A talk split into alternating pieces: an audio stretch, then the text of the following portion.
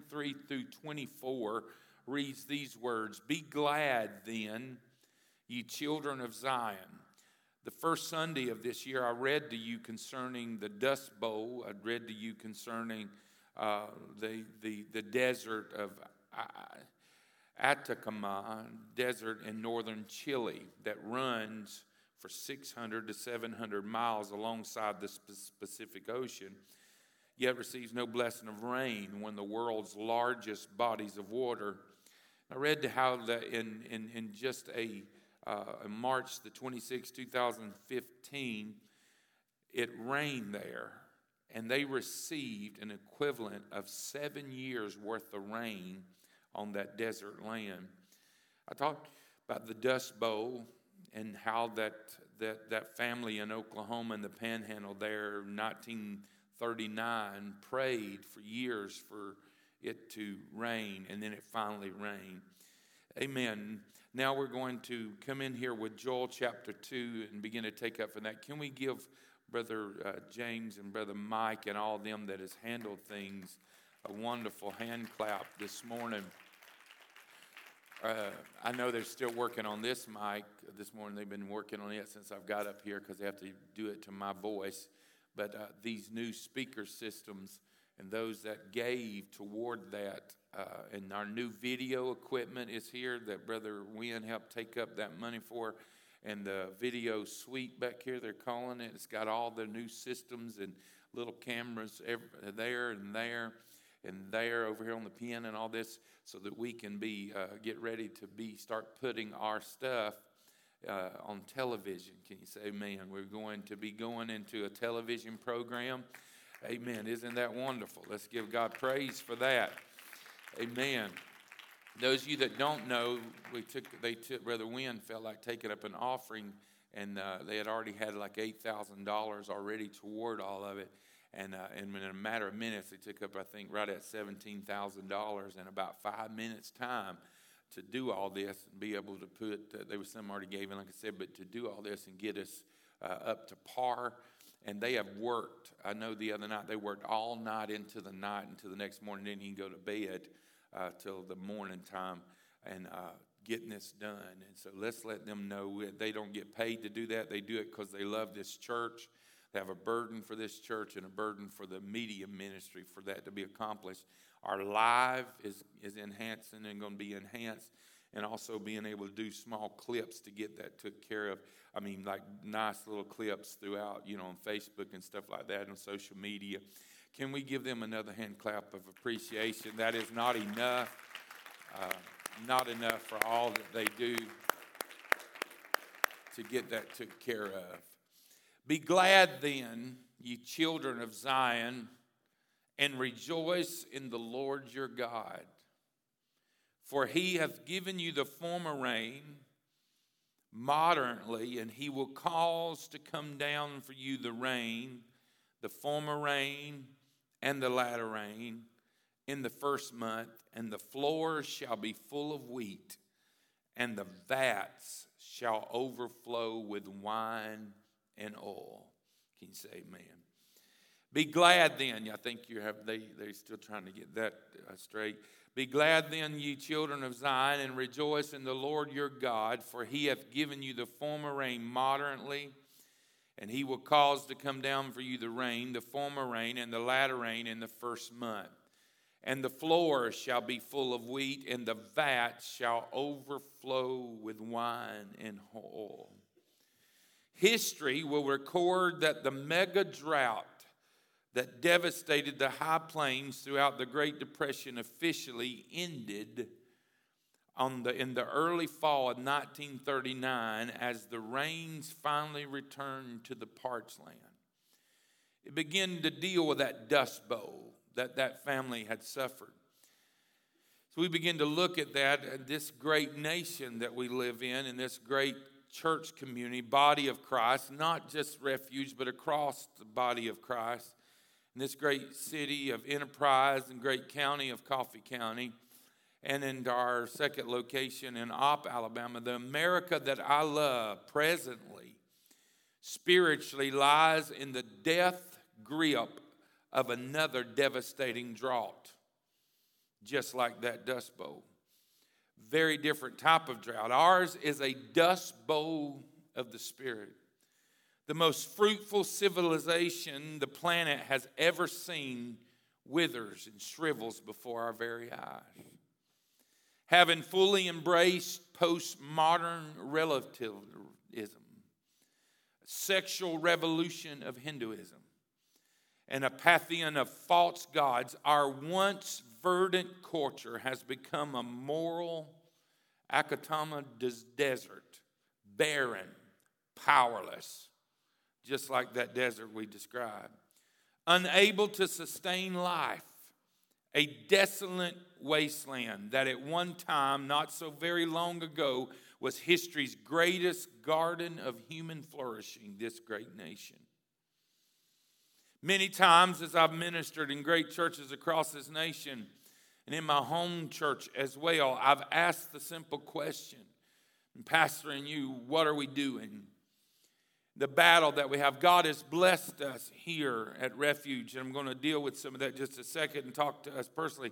85, I want you to listen to this coming from Barna and, and, and, and their overlook of the church world. 85% of the churches in, in America today are in decline. 60% of everyone who will be born again in North America this year will have an experience in a church that is two years old or less. In the largest evangelistical denomination in America, the Southern Baptist Convention, Baptist, uh, baptisms were down 123,160 in 2020, the lowest number since 1919. The Barna Group says that if unchurched Americans were their own nation, if unchurched Americans were their own nation, they would be the eighth largest nation on earth. So the rain we so desperately need has a name. One that hits modern ears as hopelessly old fashioned and outdated. We don't even hardly mention it even more. That name is revival. It has been far, far too long since we've seen the blessing poured out from heaven. Just as rain is the only cure for drought, revival is our only hope for the current famine of faith. We must have revival. Yet I often wonder if anyone else has even noticed. Many of God's people, even the shepherds of his sheep, I want you to hear what I'm fixing to say right here. I have this for them to put up. We have grown so accustomed, I want you to be able to see this. We have grown so accustomed to this dry and barren spiritual climate that we've come to view it as normal.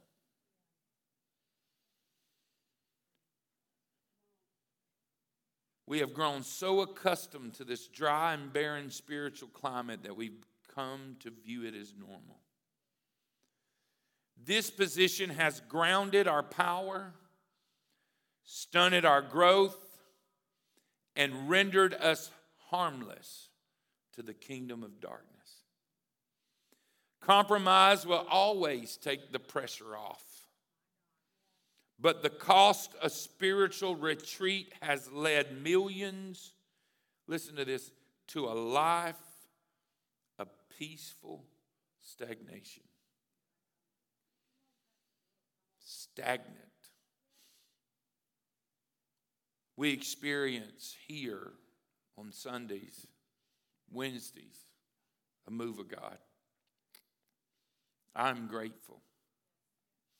What we experience here on any given Sunday, and most Sundays and Wednesdays, and in our meetings, is heaven sent. But I'm afraid that we are spoiled. Our little spurts. One mom said to me recently that one of their children, they was asking about worship, and, and I had sent a video the other day, and of them during camp meeting, one of my memories, and one of the moms, I sent it to several of the moms of the children. And one mom said, Oh, I miss that liberty that they had as them kids. I miss them having that confidence to worship and praise.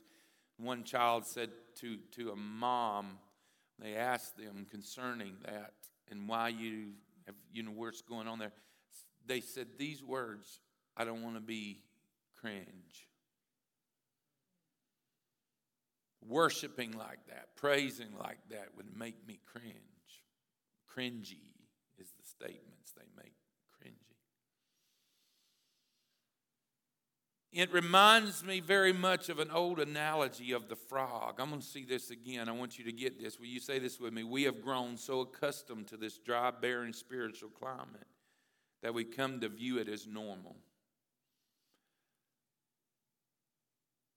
Are you having revival in your soul? Is your home having revival?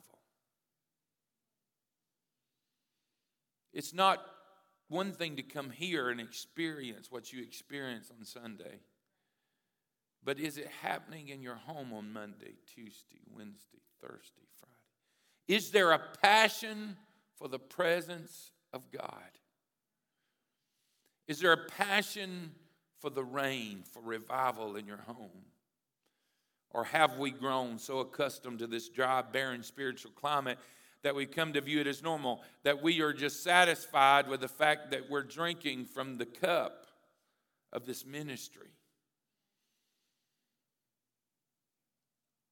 We view this as normal. This position has grounded our power. Say this with me. This position has grounded our power, stunted our growth, and rendered us harmless to the kingdom darkness. Compromise will always take the pressure off. The enemy wants us to, to slow down. The enemy wants us to, if he can't stop us or cause us to quit, he wants us to wane in our, our desire, in our aggression. It's rendered us harmless to the kingdom of darkness. Compromise always take the pressure off, but the cost of spiritual retreat has led millions to a life of peaceful stagnation. Is that where we are? Is that where you are? Is that where my home is? I'm in stagnation, but I'm in peaceful stagnation. It reminds me very much of an old analogy of the frog who at first is comfortable when placed in the kettle of warm water. He's okay with the of the warm water and he begins to swim around until suddenly without warning he is scalded to death before he can jump to safety. They didn't throw him in boiling water. They got him used to the warm water, and then he swam until they kept turning it up a little at a time. Some have made peace with the sad, impotent state of modern Christianity. I was speaking to somebody last or Friday on the way home and to the ball game that's uh, in, in, in our lives, and, and I was speaking to them, and they were talking, and all of a sudden, I made a statement, and when I did, it shocked them the statement I made, and they responded with a question. And I said, I am so sorry. And with a little bit of boldness in my heart, I said back to them before I knew it, that's because, because I said, now, Pastor, I, I, you know better than this because this is your field. Said, but, uh, and they made a statement, and I said, I am so sorry, but your belief is American Christianity and not biblical Christianity. I've not had that kind of boldness in a while with somebody that's not necessarily a churchgoer. I said, Your belief is American. I say that in my preaching, but your belief has been, has been shaped by American Christianity. I said, You must know what the Bible says. I said, sin is, is, is, not the definition that you think it is. You must ask. And he got very quiet. And for the first time in my relationship with him, they asked me two serious questions concerning their own life because I got a little bold enough to, to state the, the question for them to re- wait, wait just a minute. I said, You need to know what the Bible says concerning your walk, concerning your life. I, I, I said, That's American Christianity. Sin is not the definition that American Christianity Christianity's given you, it is who is going to heaven whosoever doeth the will of my Father. Who is my brother or my sister? He who does the will of my Father. I said, the Bible says he's going to say, Well done, thou good and faithful servant. I said, What have we done well? I said, What are you doing well? And what have you been faithful to? To his purpose, his will, and his plan for your life. Very quiet on the other end of the phone. And then he asked me to, some more questions because we are so desensitized to, to, to what the Bible said because we have been rocked to sleep by modern society, not realize we have made peace with a sad, impotent state of modern Christianity. Then he asked me this question Do you think God is not pleased with my life for not going to church on Sunday and choosing to do this? I said, Your question is not. Now he's starting to ask questions concerning his own soul. And I said, you would have to ask yourself this question. It's not the fact that you didn't attend church in that season or that time of year for you. It's the fact is why is it not a priority for you? The question is the desire of your heart. What are you prioritizing? What are you desiring? What, what, what, where is your priorities at? It's because we have become, again, I'm going to say it again, made peace it is so acceptable in our society. And it's not, Pastor, getting on to us this morning. This is where I'm at. I am so burdened and shaken from, from, from a, a, what God has spoke to me in my heart at the beginning of this year, at the ending of the camp meeting or the in camp meeting and coming into this year about a passion for the presence of God reading and studying again this week. I'm reading about Moses, and it shook me and stirred me, and Joshua. And the Bible said Moses is praying and seeking the face of God, and Moses' sons is nowhere to be found in the scripture. Biblically, they're not there. And I've been reading to you concerning Enoch and, and the lineage of Seth versus the lineage of Cain. The Lord in the scripture writes two lines concerning the seven generation uh, uh, uh of Cain and all it says is that they built, they, they, they, they were very intellectual, and they built, and, and God says nothing concerning the unrighteous, concerning Cain's lineage. He already says anything, but he spends several verses concerning the lineage of Seth and what they produced. Amen. They prayed that they were, they were prayers. They were people, amen, that, that, that birth ended up birth, birth in Enoch, that lineage, and dealing with the fact, what am I leaving behind? A passion for the presence of God. I, I've been in my mind again studying more for David's sake, for David's sake, for David's sake, for David's sake up to 360 something years. One of the last times the Bible records it is God said, I am doing this for David's sake. David prayed and had such a passion for the presence of God that it affected his generation up to 360 something years after he was dead. My praying right here, my worship right here, my life for the presence of God. For, for not just to come to church, not just to be here, not just to come and enjoy what, what, what we get to enjoy, and we get used to it and we become accustomed to it in our lives that we don't even realize what we have. Amen. Here, are you with me? Amen. But yet, amen, in my life, is there a passion in me as a father for the presence of God? Is there a passion in you as a mother for the presence of God? And number, and I told you again last week, I am blessed. My children are blessed. These children in this church, we that we have great kids, and I'm very proud of. They, they, they don't get into much, hardly at all. Amen. And I'm, we we have got a good group of young people. Amen. But but why are you so stirred? Because I want to see somewhere like Joshua a passion for the presence of God.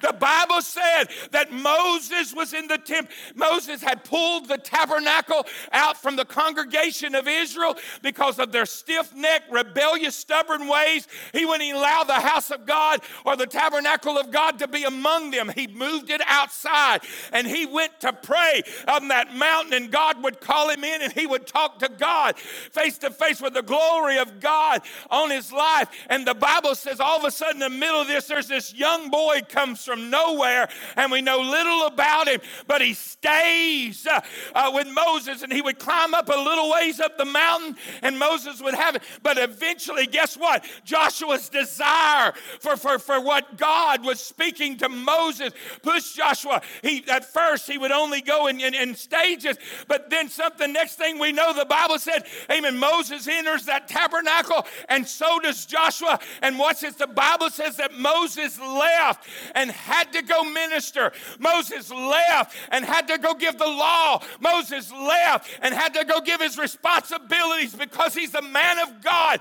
But the Bible said that the young man Joshua lingered. He lingered. He stayed. The Bible said he remained. Amen. Moses leaves to go do the responsibility, but Joshua remained. One, one translation again lingered.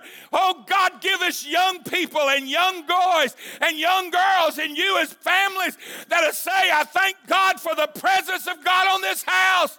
I thank God for the presence of God on the leaders and the elders of this house. But I'm going to linger because there's a passion in me for the presence of God. There's a passion in me for the presence of God. We getting a taste, but I want to remain. I want to linger. Curiosity got a hold of me as a young boy. I was grateful for my pastor, but I wanted what my pastor had. I was grateful for my pastor's wife. You heard me talking about her a few minutes ago. She rocked my world in her life for God, her passion for God. I stayed in their home at times, their passion, and I linger. I'm curious. I want to know this God. I want to know Him. And that's what I'm burdened for right now in this church. That somewhere our youth group says, Thank you, Lord, for what you're giving me from my parents and for the heritage of this house. But I want to get a passion for your presence. I want to get a passion for your move of your spirit. I want to know you. Praise God. I don't want to be at peace with modern Christianity. Somebody say that with me. I don't want to be at peace with modern Christianity. Impotent, fruitless. God help us. Some have even wholeheartedly embraced and promoted it. We have drive through church and we're satisfied. We go through and get what we want in an hour and it's gone. Let's get out of here and go back to our lives. They pride themselves in having so many services on Sunday. You don't have to do something on Sunday night so they can relax and rest. But the relax and rest is not, they're golfing, they're, they're, they're finding something else to do. Boy, you're quiet on me today. They become satisfied with living without the life giving rain of God as though it's normal, neither expecting nor desiring anything more. Satisfied, living without the life giving rain as though it's normal because it's so accustomed to the people you work with. You see them, they go to church and get a little taste, amen, or get, get a little dab to do you drive through, getting a, amen, just, just add God a little to their lives.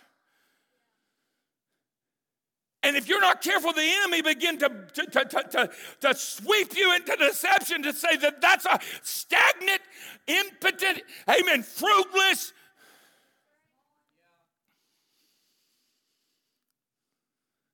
I don't want to be satisfied. I want more. I'm desiring more. I'm 48 years old. I should be happy. God's blessed me. My children are blessed. They're anointed. That God uses them. God's blessing in their lives. We as a church, God's blessing, God's help. We got God blesses us, and we and we we we we, we are a standard across social media and the, in the groups that we worship with. Amen. That, that look to us and more than what we realize and watch us online more than what we realize. There's churches that have 2,000, pastors that run 2,000 that watch us online. I just had a, one of my elders from my past just called me. I didn't even know he had social media.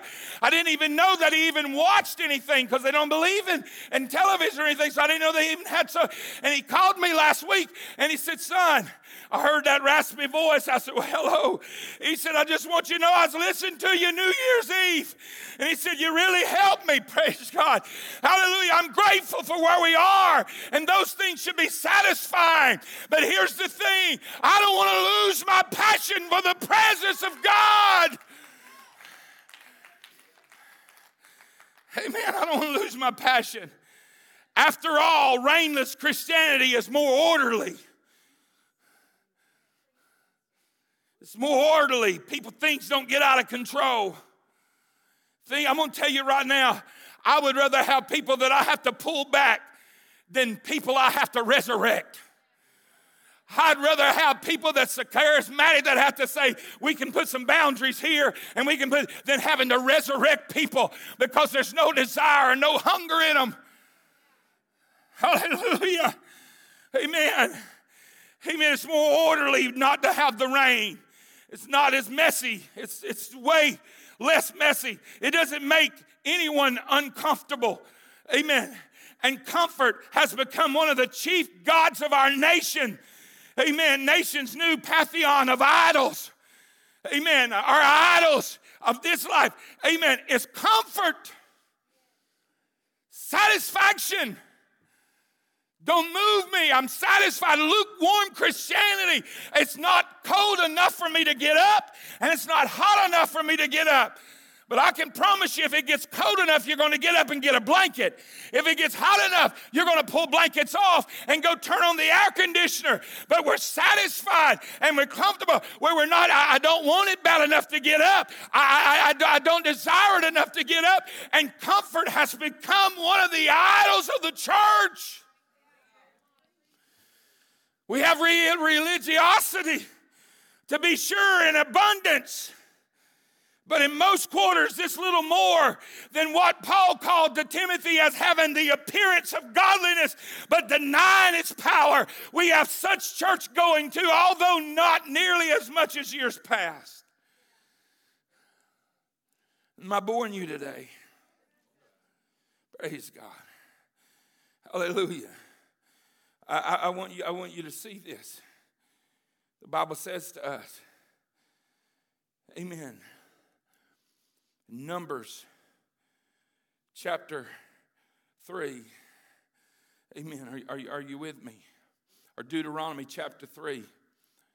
Praise God. Deuteronomy chapter 3. The Bible says in verse number one, Deuteronomy chapter 3, James, if you have that, follow me with the Amplified.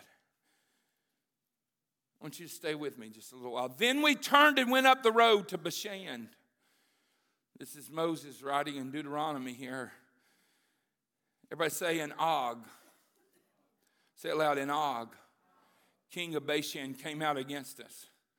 He and all his people to battle Edrei. And the Lord said to me, Do not fear him, for I have given him. I need you to be excited over this before you find out who he is. He says to him, Do not fear him, for I've given him and all his people and his land into your hands. You shall do to him as you did to Sihon, king of Amorites, who lived at Heshbon. So the Lord our God also gave into our hands, everybody shout, Og, king of Bashan, and all his people, and we smote him until not one was left to him. Not one person was left. And we took all of his cities at that time. Not was that there was not even a city which he did not take, we did not take from him. We took all of, I think it was 60 something villages and cities. They not only took the king of Og, but they took 60 something villages and cities. Not one of Og's people was left. Somebody say, Amen. There was not a city which we did not take from them, 60 cities, there it is. The whole region of, of Argob, the, the kingdom of Og in Bashan, all these cities were fortified, or fortified, watch this, with high and haughty walls Are y'all listening to me? High and haughty walls, gates and bars, but God gave us all of them. Besides a great many unwalled villages, and we utterly destroyed them as we did to Sihon, king of Heshbon, utterly destroying every city, men, women, and children. But all the cattle and the spoil of the cities we took for booty for ourselves. So we took the land out that time out of the hand of the two kings of the Amorites who were beyond the Jordan from the valley of Arnon to Mount Hebron. The Zionites called Hermon, Sirion, and the Amorites call it Senir. All the cities of the plain and all of Gilead and all of Bashan as far as Salecah and Edrei, cities of the kingdom of Og and Bashan. For only, watch this, the last king that Moses is saying that we had to fight and take is Og. For only Og, king of Bashan, remained of the remnant of the gigantic Rephaim. Behold, his bedstead was of iron. Is it not in Rabbah of Ammonites? His bedstead was nine cubits was its length, and four cubits its breadth using the cubit of a man, the forearm to the end of the middle finger.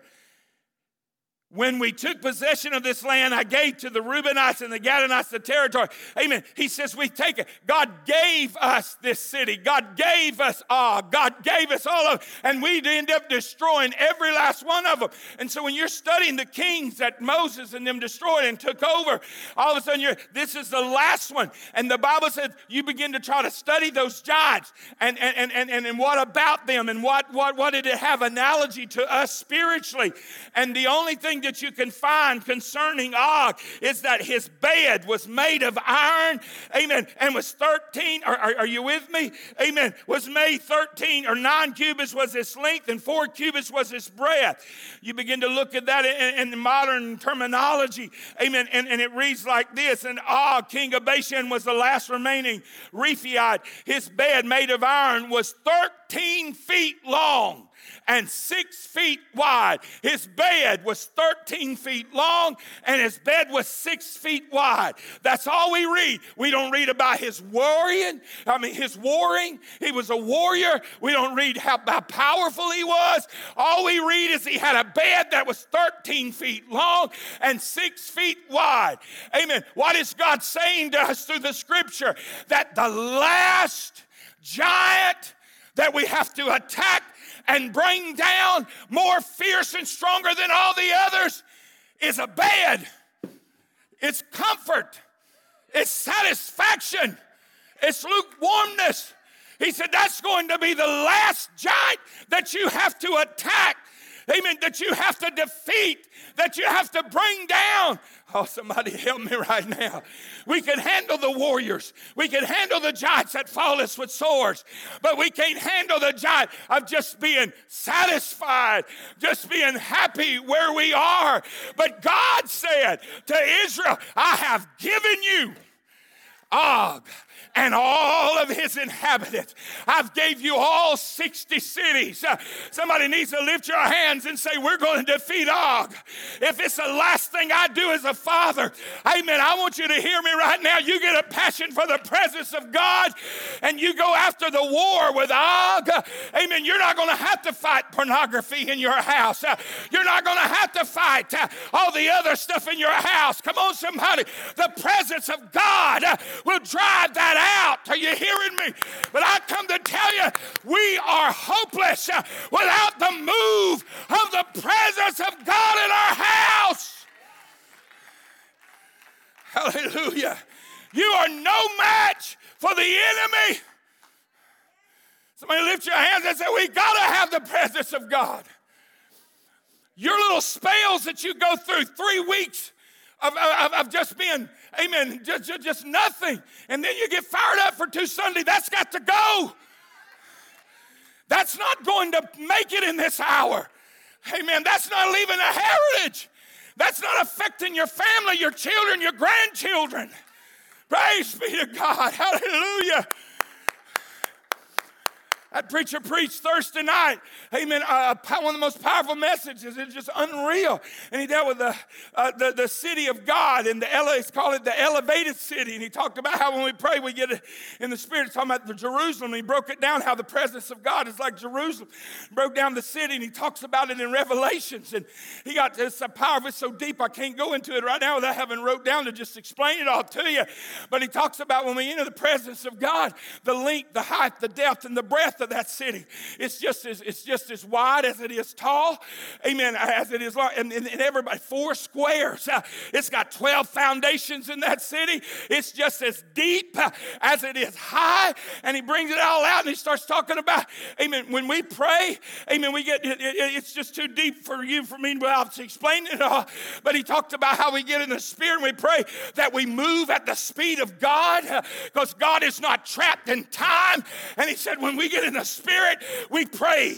When we get in the Spirit and get the presence of God, we pray in God's speed. Uh, that means we, we can go in forward in prayer and behind us in prayer. We can go back and uproot stuff we can go back and uproot things, uh, and then we can go into the future to our great grandchildren and pray the blessing of God on their lives. Hallelujah. This ain't just for you and your survival. You need to lift your hands and say, I will be more than a survivalist. I will be more than surviving week by week by week by week. We will thrive. We will conquer. We will be overcomers. And we will bring disciples with us.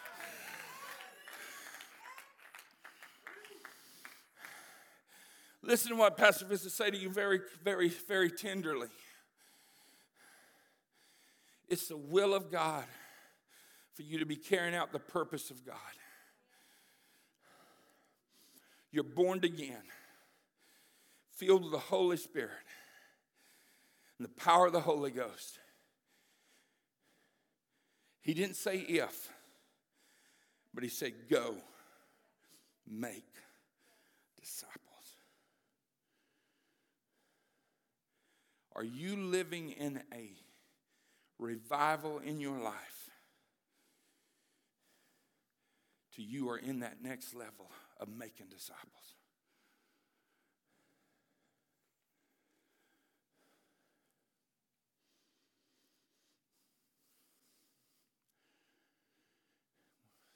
Why are we quiet? Because that's the standard. That, that's, that's the word of God. It's not mine. It's Jesus' word is not an option. It's not put on the spiritual of the church. It's not the 12 spiritual people in this house.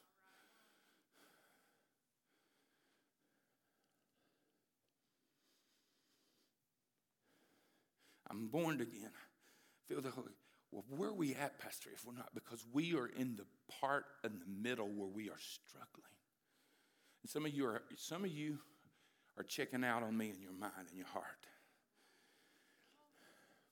Because you look and see that, and I'm going to tell you something, you're grading yourself from the, from, from, from the cold religiosity of modern Pentecost today. And you're saying you're just fired up and you're just stirred up and you just, but that's not the normal for most Pentecostals. You better grab your Bible, climb in your closet with sincere, heartfelt prayer and you need to start asking God, show me in the book of Acts. You don't judge yourself to the rest of the Pentecostal churches in this city, the Pentecostal friends and that you work with that sips a little bit, and ain't nothing wrong with that. They say, come on, somebody that still follows along with the world, and there's nothing wrong with that.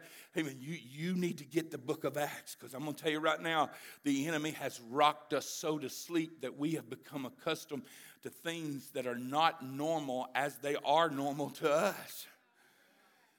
Come on, somebody, are you listening to me this morning?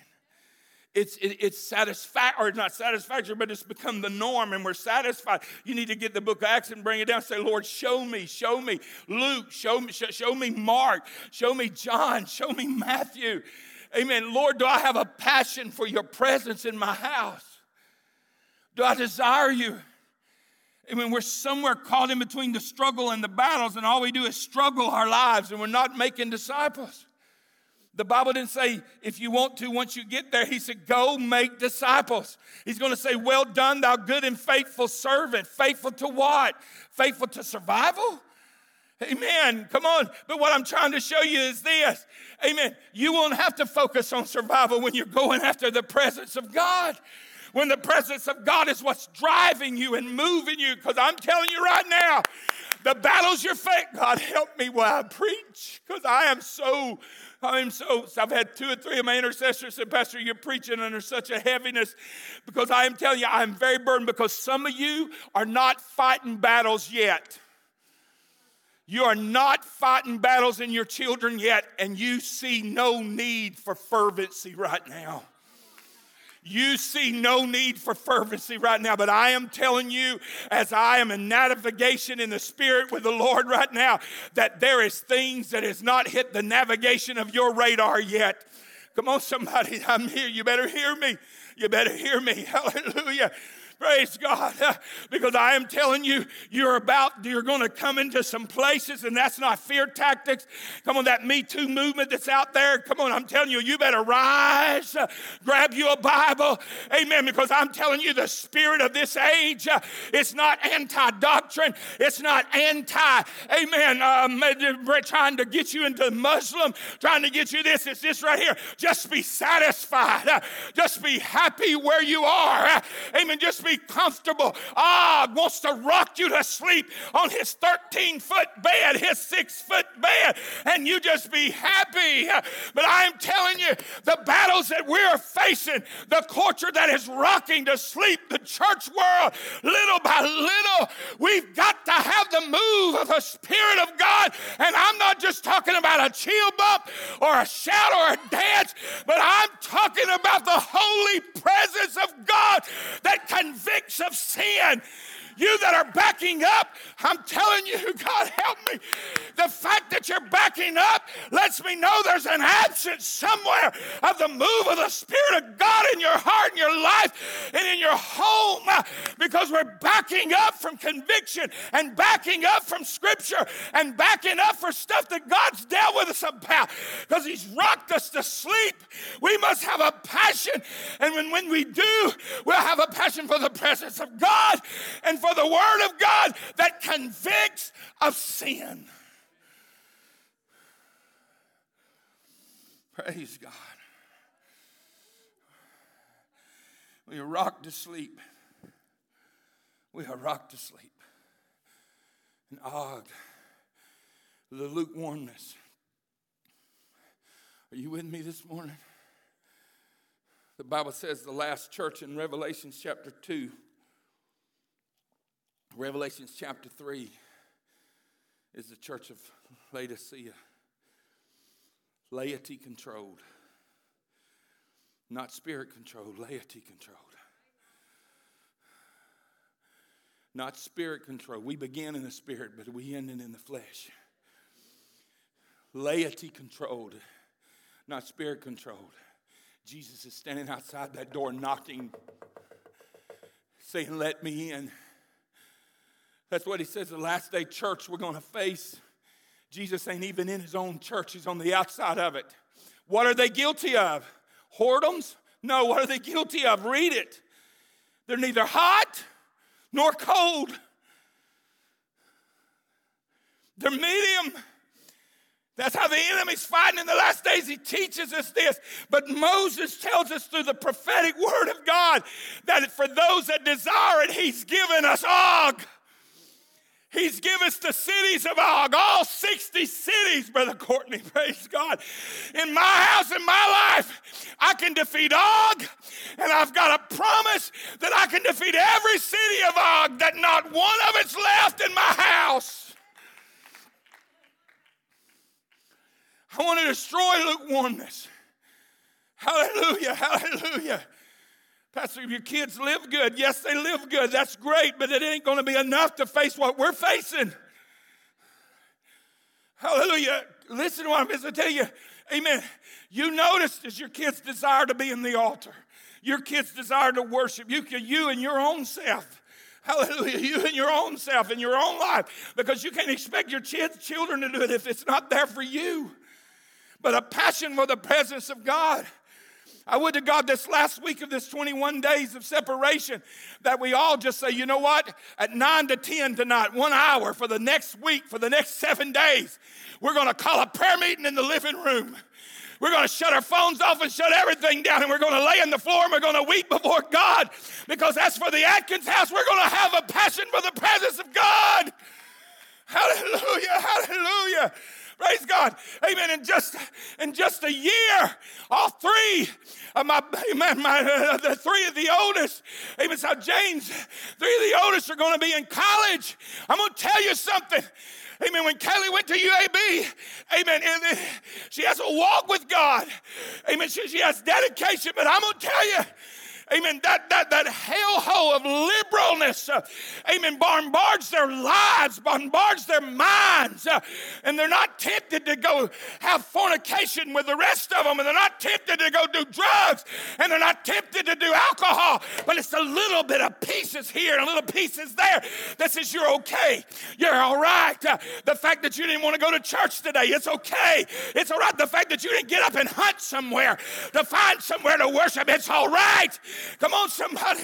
I'm going to tell you, as spiritual as she was, it's a battle. It's a battle. It's a struggle. Hallelujah.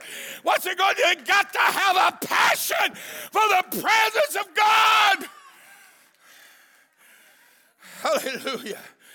Hallelujah. Hallelujah. Hallelujah. You should be happy, Pastor. I am happy. I'm proud of them, but I'm telling you right now, it's going to take more than just what I've driven in them.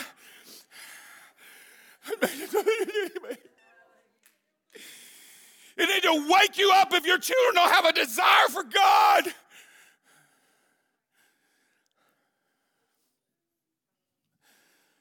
And I, I talk about mine because I can. I don't want to talk about yours.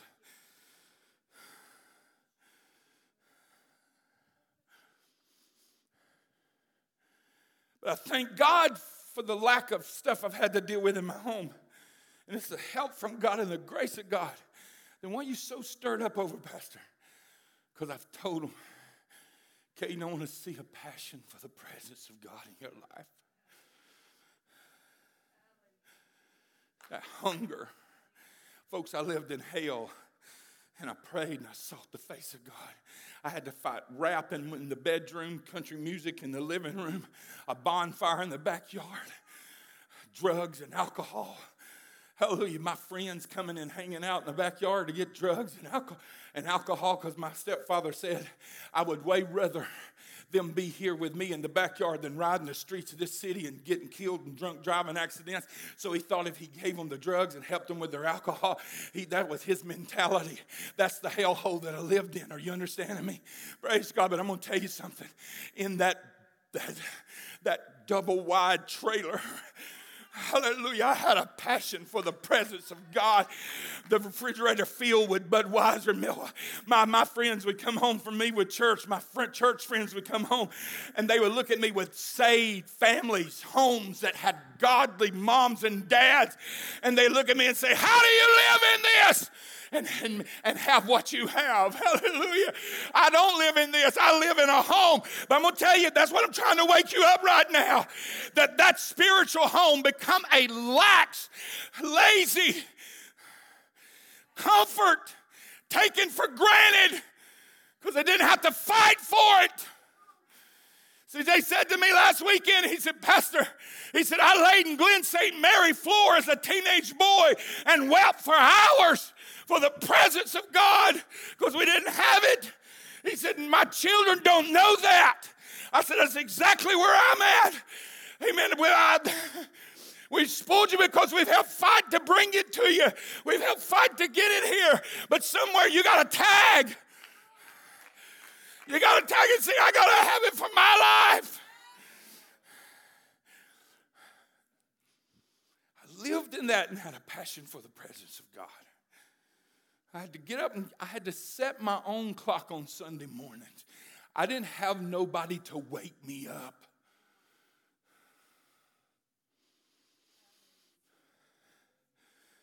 I need a Holy Ghost alarm to go off in your mind and heart right now all over this house that says, I'm not, my kids ain't struggling with this and this, and our house ain't struggling with this and that, but it's struggling with the lack of desire right now. And a lack, I'm not talking about just having a desire, I'm talking about a passion for the presence of God. I got to have the move of God. I got to have the presence of God. Hallelujah. I got to hurry. Amen. Somebody say, Og. Amen. We got to defeat Og. I'm not just happy. I, I, I, want a passion for the presence of God. Are, are you with me or am I boring you? During the COVID pandemic lockdowns of 2021, millions of American believers become deceived, believing they can do church on the sofa in their pajamas. So easy, so undemanding, so complacent, so convenient, so benumbed and bleak, so backslidden. I'm going to tell you, you, if you are satisfied watching it online at the house, you are not where you need to be. Sit down and have a meeting with me and let's talk about it and let's discuss scripture. I can promise you before we're done, it won't be what Pastor says, it'll be what the Word of God teaches. Hit the enemy knew. I'm going to tell you, as a pastor, I wasn't ready for COVID. I had prepared for terrorists. I had prepared for guns coming in, getting my heart ready as a pastor in a church to make you ready, but I wasn't ready for being, amen, stuck at the house. I wasn't ready for what COVID would bring in the shape of COVID. Many shall give heed to seducing spirits and doctrines of devils. That's not Muslim.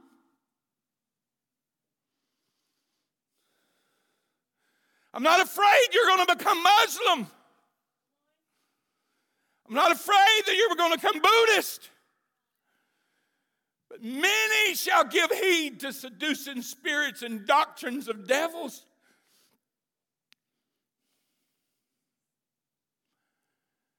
That should wake you up and stir your heart. So easy, so undemanding, so complacent, so convenient, so benumbed, so bleak, so backslid. Most churches have since reopened, yet many who claim the name of Christ have opted to continue making the couch their permanent church home, complete with snacks and multitude of interruptions. You got a little woman sitting in that house watching me right now with tears streaming down her face this morning because she couldn't get here.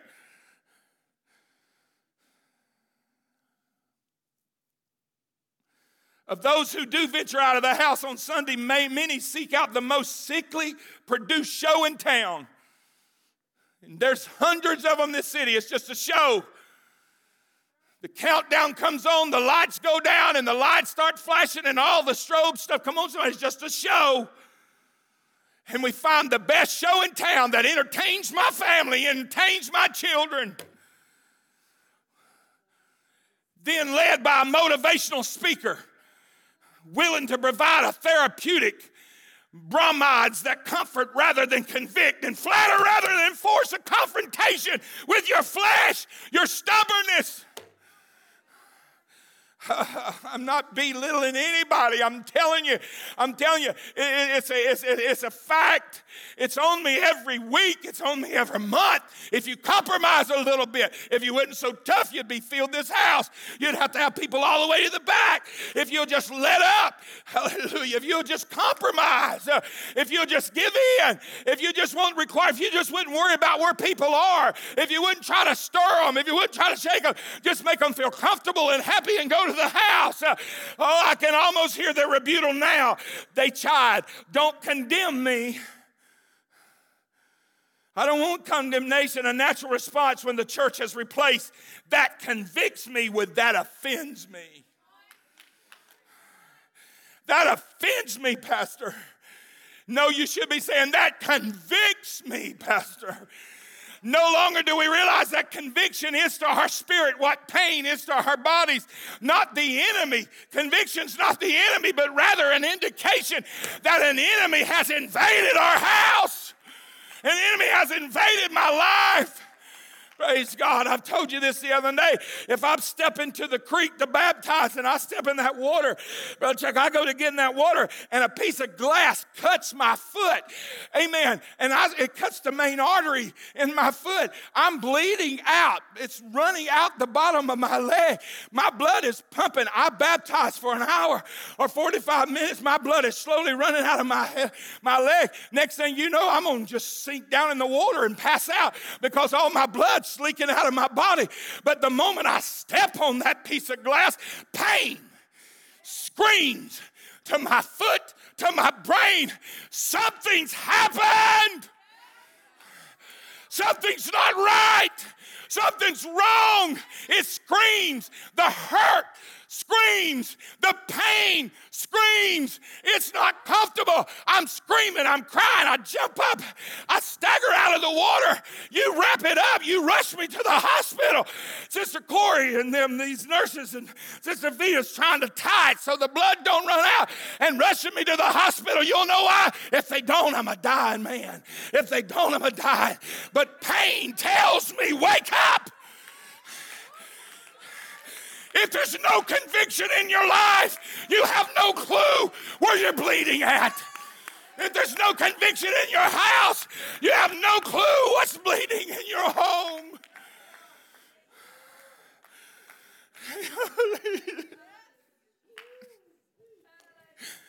Lift your hands all over this house and say, I want a passion for conviction. Convict me. Conviction, Brother Chuck, I check you three days before you struggle on the third day and fall back. Conviction say, Chuck, watch this. Cut, Chuck. And you'll go to getting yourself prepared so you're able to stand on the third day and say no. Conviction to wake you up and say you're starting in your cycle. Amen. You hearing me? Austin, you're starting in your cycle. Uh, Travis, you're in your cycle. Come on, somebody, help me while I preach.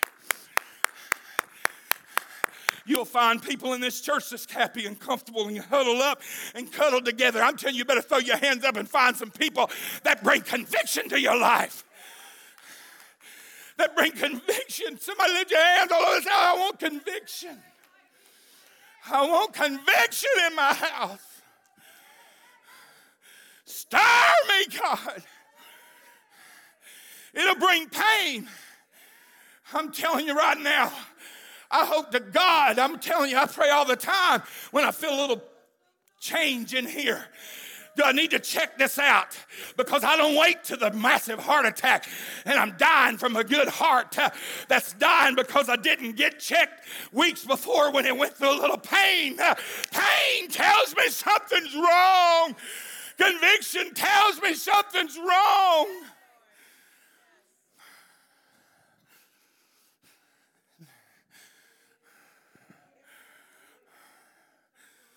Without pain, one could cut his foot on a broken piece of glass and bleed to death walking on the beach.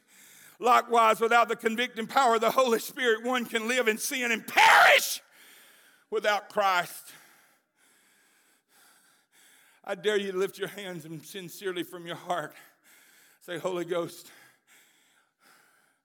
bring your light, like David said, and search me, O God. Search. Search me. Search my mind, search my heart, search my soul. In a drought stricken, rain deprived culture, openly hostile to biblical faith and Mount Sinai's immutable ethical standards, God's image bearers in this earth, his royal priesthood, his holy nation are more comfortable simply going along to get along. His peculiar people aren't at all peculiar in the eyes of pagan, godless society. We often don't look, speak, walk, or live any differently than those bound for eternity separated from God in a place of torment that your Bible still calls hell. I'm closing. I'm not near where I need to be. But somebody say this with me right now. I need, I, I need, I need some, some wall watchers. I need some midnight watchers right now that'll holler with me.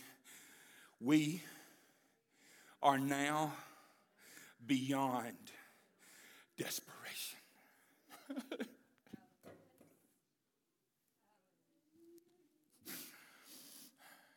we are now beyond desperation.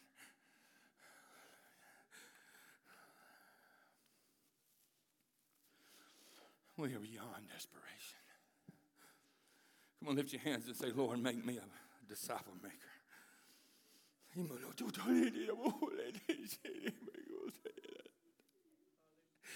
Somebody lift your hands and say, I don't want to be just a good image.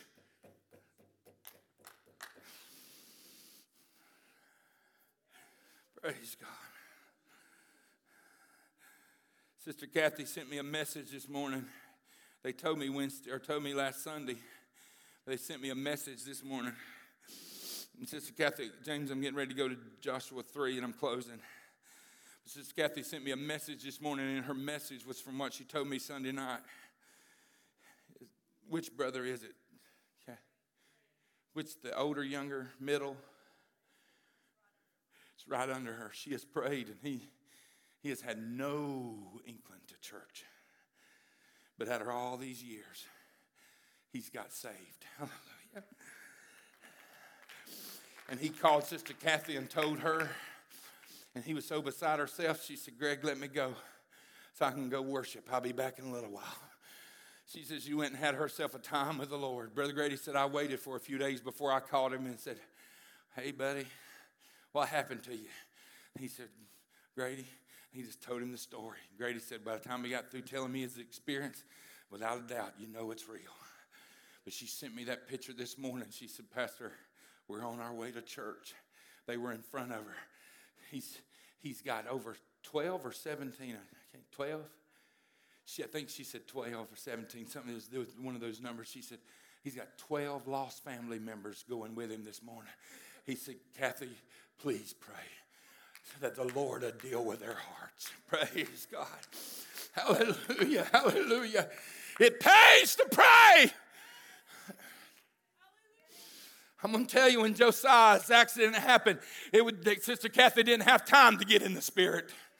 She didn't have time to have to pray through junk to get to the Spirit. She didn't have to have time to pray and get rededicated to the Lord.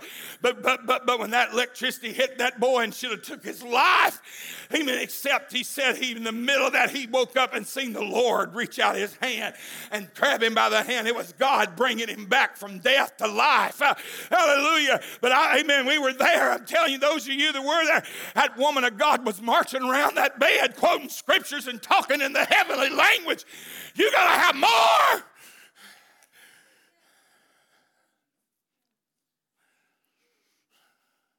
It's a lifestyle. And it may take years, praise God, but God's going to get their attention. Somebody lift your hands right now. I want to leave a legacy behind. I'm finished. I want us to go to Joshua chapter 3, verse 1. Is this King James, James? Give me King James, then we'll go to these. I'm done. Come on, CJ. I'm going to tell you something. I'm so messed up over this scripture right here.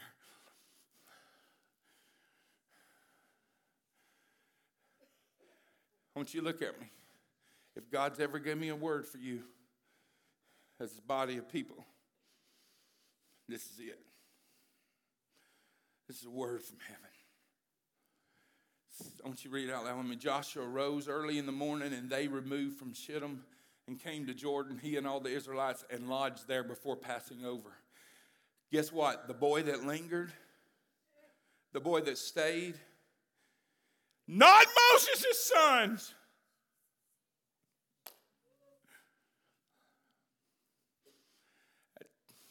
It tells me, Coleman, you ain't got to be my son, nor my grandson to be a successor.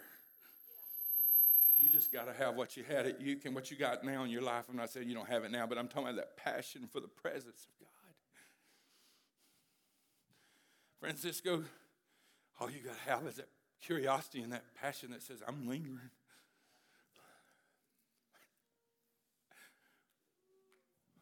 Brother Daryl, what I would do what I would do to go back to Opp, Alabama, and Babby community and be Joshua. Because now I'm having to leave the tent to come do my responsibility as a husband, as a father, and as a pastor. What I'd do to be your age and be a lingering Joshua in the presence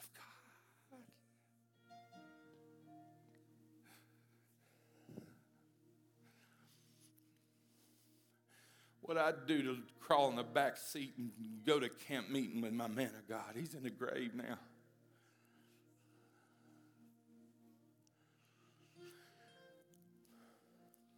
Unpack his clothes, Sister Denise, when we get there my pastor's wife followed us down the dirt road. They hugged three times before they could leave. I said, Y'all bunch of, y'all messed up. They hugged three times, had to roll his window down. I said, We only gonna be gone three days. And lo and behold, if every piece of clothes he took out of that crazy suitcase had a note tag to it. I love you, baby. Praying for you to preach good. Well, I learned so much. What I do, not to have no responsibility, but to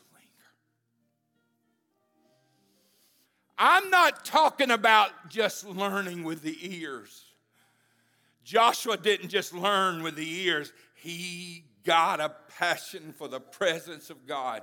And now here he is. He's took over. Moses is dead. Watch this, because this is this is where God has spoke so vividly in my heart. And then again this week, reiterate. You ready? After three days, the officers went through the camp. You ready? Commanding the people when you see the ark of the covenant of the Lord your God being borne by the Levitical priests, set out from where you are and follow it. Stay there, James. When you see the ark, the Levite priests come out with the ark. Everybody hear me? Set out from where you are and follow it. Sal, no matter where you are, set out. It don't matter. For three days, or maybe more than that, they gathered the people together. It took them almost three or four days to get them in ready to move. And Joshua says, when you see the Ark of the Covenant come out, you follow. You get up from where you are. Everybody shout from where you are. Oh, you ought to lift your hands right now because of the grace and the mercy of God that says, no matter where you are, just from where you are, when you see it, set out from where you are and follow it. Follow it. Verse 4 Yet a space must be kept between you and it, about 2,000 cubits by measure. Come not near it, that you may be able to see the ark and know the way you must go. Here's the word for you have not passed this way before.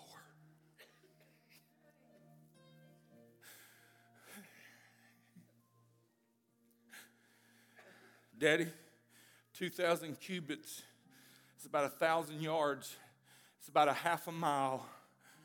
God says, start from where you are and follow it.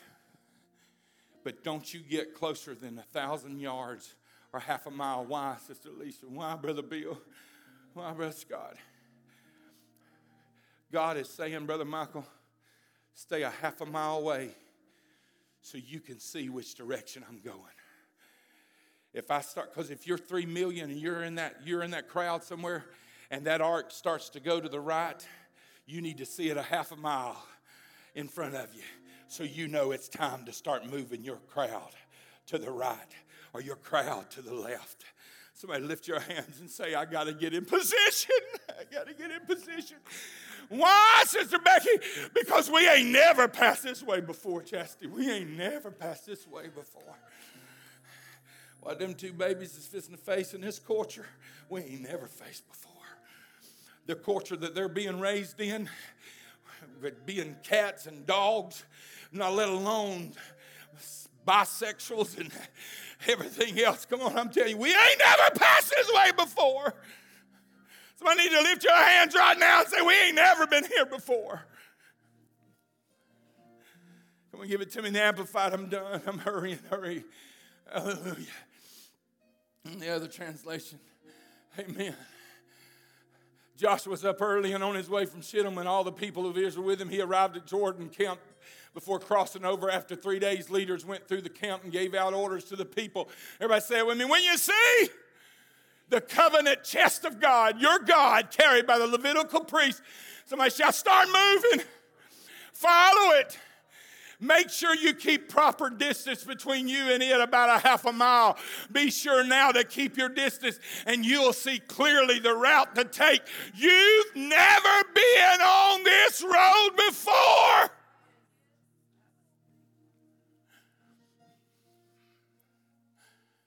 Never been on this road before. I'm going to tell you, as a pastor, we, I've never had to face the stuff we're facing today. I cannot pastor from what I've experienced in the past. We've never been here before. I got to go back to the Spirit. I can't just go off what I know. I got to go back to the Spirit. How many lift your hands all over this house say, Me, God, my house, God, when we see the covenant? Do I got any, any fire watchers that want to help me watch the fire at night? Do I got any cloud watchers that want to help me watch the cloud? Brother Bill, you know what that is? That's, you, you can be a cloud watcher. You know what a cloud watcher is? If that cloud started to move, God said, let, let, told him, said, when the cloud starts to move, you let me know. When Moses would blow the trumpets, it meant it's time to meet. And Moses would say, the clouds are moving. Praise God. It didn't matter if it was two o'clock in the afternoon. It didn't matter if you was a fire watcher at night, cloud watcher by day, fire watcher by night, three o'clock in the morning, if that cloud starts to move, uh, you better, Brother Courtney, let, let Moses know. Anybody want to be a fire watcher that'll wake the camp up at three o'clock in the morning and say, Man of God, the clouds are moving. Man of God, the fires are moving. Why? Our future depends on the move of that cloud. Brother Ed, and the move of that fire.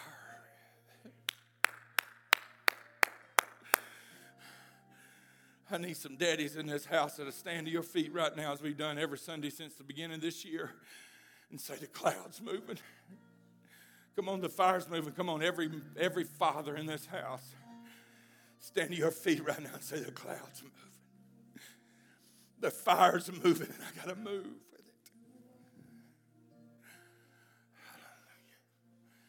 Praise God. Hallelujah. You might have struggled, Brother Scott, and the one in between you and here. You might have battled and struggled. But I can promise you, it works. I know he's asleep, but you got to keep him in the presence of God. My grandparents didn't make all the best decision in the world, but they did take me to church every Sunday they could. It matters. Praise God. And God will work on the other. Praise God. Are you hearing me? Come on, the clouds are moving. Come on, I want to hear you. The clouds are moving.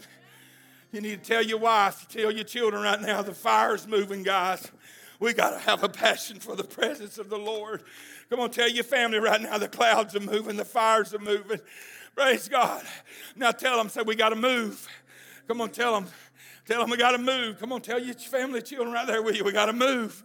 We got to move. The clouds are moving. The fires are moving. If yours is not here, it's all right. Amen. Now, now, now, the rest of us, let's stand all over this building and say, We got to have a passion for the presence of God. The enemy is not drugs and alcohol. The enemy is not cigarette smoking. The enemy is not pornography. The enemy is being satisfied. The enemy is being settled. The enemy is being at peace with normality of Christianity, religiosity. I want a passion for the presence of God. If that's you, I want you to start. Come on, bring your family with you. Come on, bring your family with you as we get into this the third week of this separation. We're gonna have some prayer meeting. I'm not telling you you got to pray every night at nine to ten, but I'm asking you to get your family together and have some prayer meetings this week every night for the next seven nights, starting tomorrow night till next Sunday, Monday through Saturday night. Have a prayer meeting.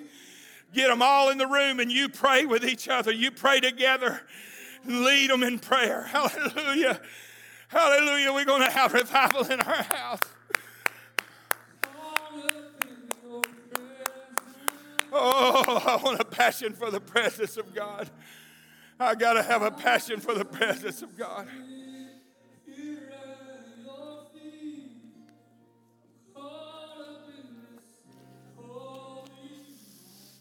Holy Ghost, Holy Ghost. We ain't never been this way before. We ain't never been this way before. We ain't never been this way before. We ain't never came this way before. We ain't never been this way before. We ain't never been this way before. We got to have the Holy Ghost to help us. We ain't never been this way before. We ain't never been this way before. I'm telling you, this grabbed me like a freight train this week. We ain't ever been this way before. When you see the ark moving, get up from where you are and move with the ark. Come on, I got to navigate my house. I got to navigate my house. I got to navigate my house.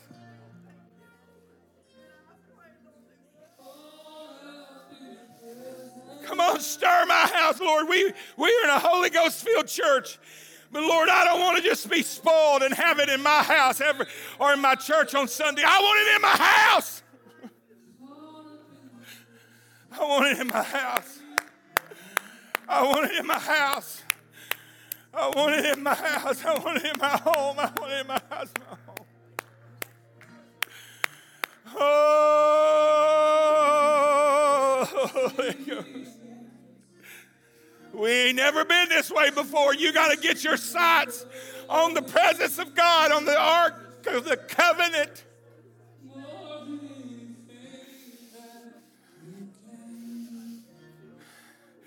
You got to worship in spirit and in truth. You got to have the Word of God, the truth, and spirit. It's not enough just to have the knowledge of it, you got to have the spirit of it.